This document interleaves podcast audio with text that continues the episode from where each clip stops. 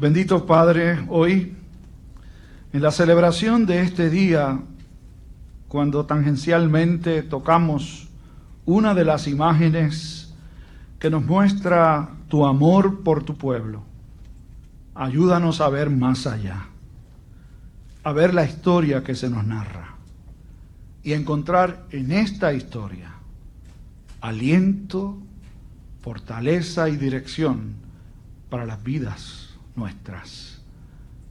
Por Cristo el Señor te lo pedimos. Amén y amén. En un tiempo que no era este, hace muchos años, cuando no habían teléfonos celulares, un hombre se, se quedó eh, con una goma vacía en medio de un camino totalmente oscuro. Se bajó para ver cómo podía resolver el problema y resulta que la llave que se utiliza para ajustar o desajustar las tuercas no estaba en el carro. Estaba solo, no había nada cerca que le pudiera sugerir que podía encontrar ayuda, solamente una luz encendida en la distancia. Era una casa. Así que el hombre, lleno de tremendo temor, dijo, voy para allá. ¿Qué se puede perder?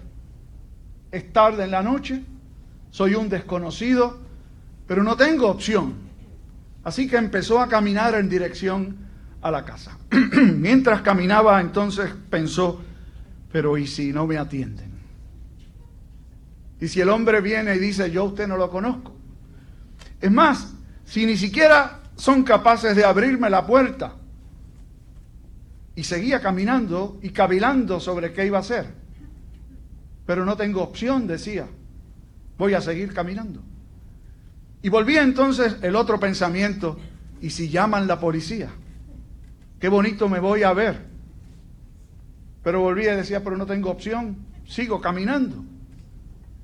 Y si el hombre tiene la familia enferma, si el hombre ha pasado una noche difícil, ¿cómo yo voy a ir a despertarlo a estas horas. Y ya estaba llegando a la puerta y tocó. Y salió una persona y el hombre le dijo, mire, olvídese, no me preste ninguna llave que yo sé que lo estoy molestando. Y se volteó y se fue. Esto es un cuento, yo me imagino que nadie es capaz de hacer algo así, pero es probable que usted se haya identificado con la historia. ¿Cuántas veces hemos sido presa del temor? En psicología hay algo que se llama la profecía que se cumple a sí misma. Self-fulfilling prophecy para los que no entienden bien el español. Y es esta que es justamente la que se retrata en esta historia. Todo va a estar mal. Sé que va a salir mal y terminan las cosas saliendo mal solo por el hecho de que uno se figuró en su mente la idea de que todo iba a estar mal. ¿Sabía usted que de las instrucciones que aparecen en las Sagradas Escrituras, es decir, que de alguna forma representan la voz de Dios, la orden o el mandato de Dios, la que más veces se repite, se repite en más de 350 ocasiones. ¿Sabía usted cuál es esa? No temas. Pastor Pérez decía hace un rato que vivimos en medio de una sociedad arropada por el temor. Y usted y yo somos parte de esa sociedad. La enfermedad, las crisis, las situaciones que vivimos, cada uno de nosotros tiene las suyas. Es probable que nos lleven a pensar que todo está perdido, que no hay solución que para qué pedir la llave para sacar las tuercas si total es una mala idea y no van a atenderme. Yo creo que si aparece tantas veces esa orden bíblica, debe ser por una razón. Yo creo que, bueno, creo que hay varias razones, ¿verdad? Pero creo que hay una que es fundamental y es el hecho de que el temor es una experiencia que nos es común a todos los seres humanos. Unos en un grado y otros en otro, pero en esencia todos los seres humanos solemos experimentar y conocer lo que es la experiencia del temor. Y usted se preguntará, ¿qué tiene que ver eso con la lectura que se hizo hace un momento? El pasaje que está delante de nosotros es uno de esos que a los predicadores les complica un poco la existencia, porque hay temas distintos en el texto y no es hasta que el texto, texto perdón, se examina con cuidado que uno se da cuenta cuál es el tema principal del pasaje. Utilizamos una de las imágenes contenidas en el texto hace un momento con los chicos, ¿no? Cuando Jesús lamenta su relación con el pueblo israelita, no solo de su experiencia eh, durante su ministerio público, sino desde la perspectiva del eterno, del Dios, de toda la historia, que ha procurado cubrir con sus alas a los suyos y estos le rechazan. Y llegamos a pensar, ese es el tema principal y de lo que el pastor va a hablar hoy, es de cómo las madres son capaces de extender sus alas para cubrir a sus muchachos y protegerlos contra todo peligro. Pues no y uno examina el texto seriamente, debe concluir que eso no es lo que dice el pasaje, aunque es verdad que las madres hacen lo indecible por proteger a sus muchachos. Pero ese no es el texto. Tampoco es la ocasión para extraer de allí la idea de que Dios es padre y madre.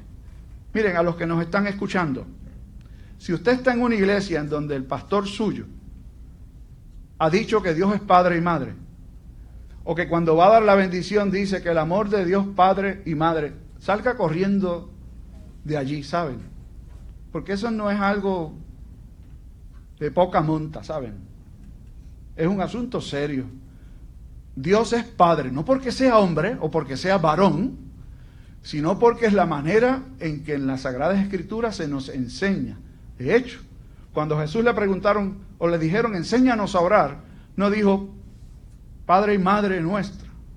Dijo, Padre nuestro. Así que eso es nada más que eh, el síntoma de una enfermedad mayor. Cuando alguien sale con esas historias, yo he estado en algunos sitios en donde eh, vienen con ese cuento de que Dios es Padre y Madre. No, Dios es Dios.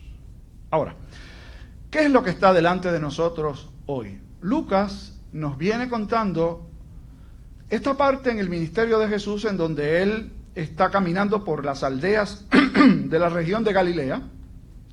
Y la región de Galilea es la región en donde Jesús desarrolló su ministerio público. Sí, realizó algunos viajes a Jerusalén para estar en las fiestas judías, pero el ministerio público de Jesús lo desarrolló esencialmente en la zona del norte, que es Galilea.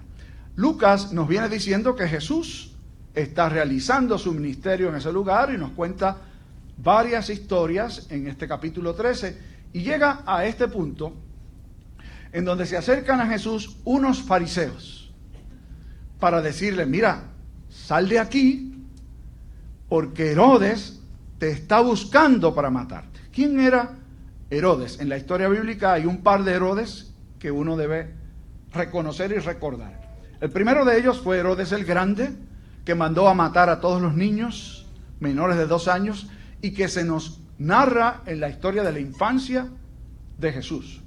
Muere Herodes el Grande y cuatro de sus hijos, de los que sobrevivían, porque Herodes mató a algunos de sus hijos. Estos que sobrevivieron, entre ellos estaba Herodes Antipas, que era el gobernante de la región de Galilea, no Judea, sino Galilea, aunque en el tiempo de Herodes el Grande, Judea era parte de su gobierno, pero en, su, en, el devenir del tiempo, eh, Roma ocupa la región de Judea, así que eh, eh, Judea estaba gobernado por el imperio romano, no así Galilea en donde Jesús estaba. Y creo que eso es importante entenderlo, porque la advertencia de los fariseos va en esa dirección. ¿Qué pasaba con Herodes Antipas? Un tiempo antes de lo que se narra aquí, Herodes Antipas perdón, le cortó la cabeza a Juan el Bautista. Antes de eso lo metió preso porque Juan el Bautista señalaba el pecado de Herodes Antipas. Y dice el propio texto un poco antes que después de que Herodes mató a Juan, escuchó hablar de Jesús y tenía interés de saber quién era. ¿Usted, usted ha escuchado la expresión esa persona de interés? Eso antes no, no se decía, antes decían que era sospechoso. Pues para Herodes, Cristo era sospechoso. ¿Por qué? Porque recuerden que una de las maneras en que la gente reconocía a Jesús, aquella vez que él estuvo hablando con sus discípulos y les preguntó, ¿quién dice a la gente que soy yo? ¿Recuerdan? Y era voz populi, es decir, era una voz que estaba regada entre muchos, que Jesús era Juan, que había resucitado entre los muertos. Así que imagínense a ustedes, Herodes Antipas, yo lo maté y dicen que este es Juan, que volvió a la vida, así que definitivamente Herodes no tenía buenas intenciones cuando dijo que tenía interés de conocer a Jesús. Y aparentemente estos vienen con buena intención a decirle a Jesús, sal de aquí, él está en la región que gobernaba Herodes Antipas, porque te está buscando para matarte. Y oigan cuál fue la respuesta de Jesús a los fariseos. Díganle a esa zorra. No le pregunten a un miembro de esta iglesia cuál es su versión de esa expresión, ¿saben? Pero Jesús dijo, díganle a esa zorra, que era una imagen despectiva, de alguien que se mueve sigilosamente buscando cumplir sus propósitos. Que yo sigo reprendiendo demonios y sanando enfermedades, hoy y mañana y al tercer día cumplo mi obra. Es decir, díganle a esa zorra que me tiene sin cuidado cuáles son sus planes. En última instancia, Jesús no iba a morir a manos de Herodes. Y por eso entonces completa su respuesta a estos hombres, luego de haberles dicho, yo sigo haciendo lo que tengo que hacer y al tercer día completo mi obra. Esa expresión al tercer día es una expresión de nuevo con carga teológica. No se refiere solo al hecho de que voy a estar un poco más de tiempo aquí y no mucho después me voy a mover a Jerusalén. Sí, era cierto en un sentido, pero en, en un sentido teológico era todavía más profundo. Yo voy a seguir cumpliendo mi encomienda en esta región y cuando corresponda me voy a ir. Y cuando me vaya no va a ser por temor a que Herodes vaya a quitarme la vida, sino para cumplir mi encomienda. Jerusalén, Jerusalén. Cada vez que en la escritura un nombre se repite dos veces, tiene una implicación muy seria. Cuando Dios llamó a Moisés en la zarza, le dijo, Moisés, Moisés. Cuando Dios llamó a Samuel el profeta, le dijo, Samuel, Samuel. Cuando Dios convirtió a Pablo, le dijo, Saulo, Saulo. Y así hay otras imágenes más en la Sagrada Escritura. Lo que quiere decir es lo siguiente, escucha bien que esto es contigo, con Moisés, o con Samuel, o con Saulo, o con Jerusalén en esta hora. Tú que matas a los profetas y apedreas a los que son enviados por ti. ¿Cuántas veces quise como la gallina cubrir con sus alas a sus polluelos y no quisiste? ¿Cuántas veces se le ofreció al pueblo de Dios la palabra profética que podía implicar advertencias o que podía implicar acciones bondadosas y ni en un caso ni en el otro escucharon. Eso pasa hoy Y eso ha pasado a través de toda la historia. Dios sigue llamando, Dios sigue tocando a la puerta. Algunos van a escuchar, otros no van a responder, no importa lo que hagamos. Y no es un fracaso de Dios, es parte de su propósito. De hecho, otro evangelista, refiriéndose al ministerio de Jesús, dijo, a los suyos vino y los suyos no le recibieron. Es decir, este es el comportamiento normal del ser humano. Dios llama, Dios procura ofrecer su palabra y el ser humano no quiere escuchar. Ese es uno de los mensajes del texto.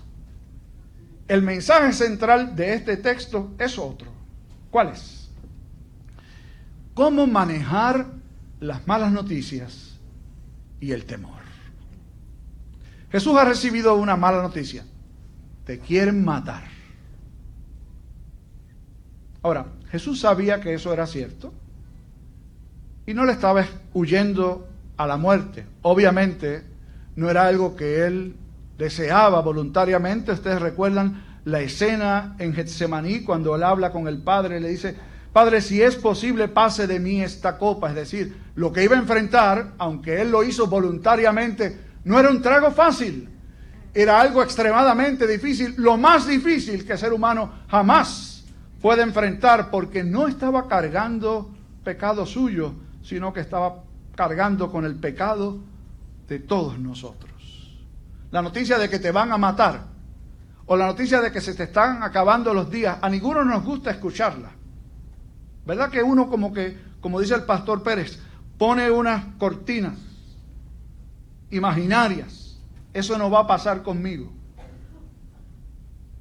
Pues sí, algún día va a pasar con nosotros. Aunque uno le quiera buscar la vuelta y decir, no es que estoy viejo, es que me llegó la tarde. Hay un poema que yo he escuchado sobre eso. No es que esté, estoy como un cañón. Embuste, ¿saben? La verdad es que la vejez nos llega. Los años nos alcanzan. Por más que usted corra, esa es una batalla perdida. No quiere decir que no se puede enfrentar la vejez con dignidad. Eso es lo que se debe hacer. Enfrentar la muerte con dignidad, la vejez con dignidad. Eso viene. Pero mientras esté vivo, todavía no ha llegado. La muerte venía. Jesús lo sabía. Pero su respuesta fue, yo voy a seguir haciendo lo que tengo que hacer. Y cuando sea el momento, al tercer día, que en aquella instancia representaba el momento de su muerte con el anuncio eventual de su resurrección, lo podía enfrentar de manera segura. Jesús sabía para dónde iba. Jesús sabía cuál era su misión. Jesús sabía cuál era su encomienda. Y Jesús sabía que nunca iba a enfrentarlo solo, sino que el Padre estaría con él, excepto en una ocasión. Cuando en la cruz dijo, Dios mío, Dios mío, ¿por qué me has desamparado? Pero sabía que ese desamparo sería temporal, para que usted y yo nunca estemos desamparados.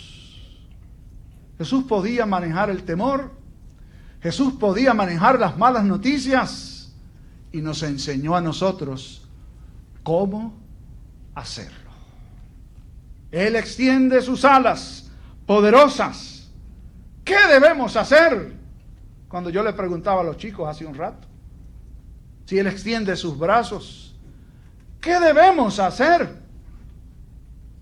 Salir corriendo huir, escapar, buscar alguna otra opción, como dijo aquel señor en, una historia que yo escuché hace mucho tiempo, se estaba cayendo en un lugar donde tenía solamente una rama para sostenerse y pidió ayuda al cielo. Y la voz le dijo, es un cuento, ¿sabes? No es verdad, nosotros nos creemos en esas historias. Pero en el cuento la voz le dice, suéltate. Y él dijo, no hay más nadie allá arriba. Como que dice, no hay otra opción, no hay una solución mejor que soltar la rama. Estaba nada más que a cuatro pies de un sitio en donde podía soltarse y estar mejor. Dios hoy nos dice, abandónate, suéltate mis manos, yo estoy contigo. Enfrenta el temor con la certeza de que quien nos salva y está con nosotros pasó ya por mucho más que lo que usted y yo hayamos podido experimentar. Hay una historia que he contado otras veces, pero me parece que, que hay pocas que lo ilustren mejor. Este niño sale con su abuelo en la urbanización donde vivía el abuelo.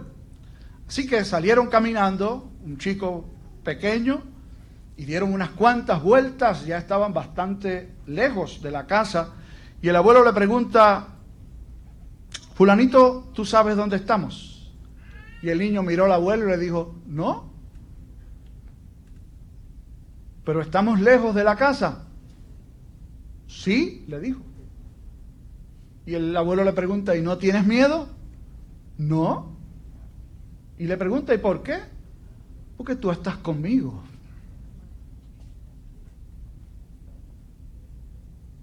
Estamos lejos del hogar, ¿saben? Pero no estamos solos. Jesús está a mi lado, como cantamos. Amigo fiel, que no me dejará. Jesús está conmigo en tempestad o en calma. Mi buen Jesús, su protección me da. Amén. Padre, gracias por las certezas de tus promesas. Porque en medio de un mundo cambiante, de un mundo que nos invita a correr, a escapar o a reaccionar en temor, hay una voz que siempre debemos oír y que hoy nos dice, yo estoy contigo. No hay por qué temer. Déjanos descansar en tus promesas y vivir seguros más allá del temor. Las madres que están aquí, que probablemente sus temores mayores tienen que ver con sus hijos, dales el descanso tuyo. Tú amas a sus hijos más de lo que podemos imaginar. En ti descansamos, Señor. Amén.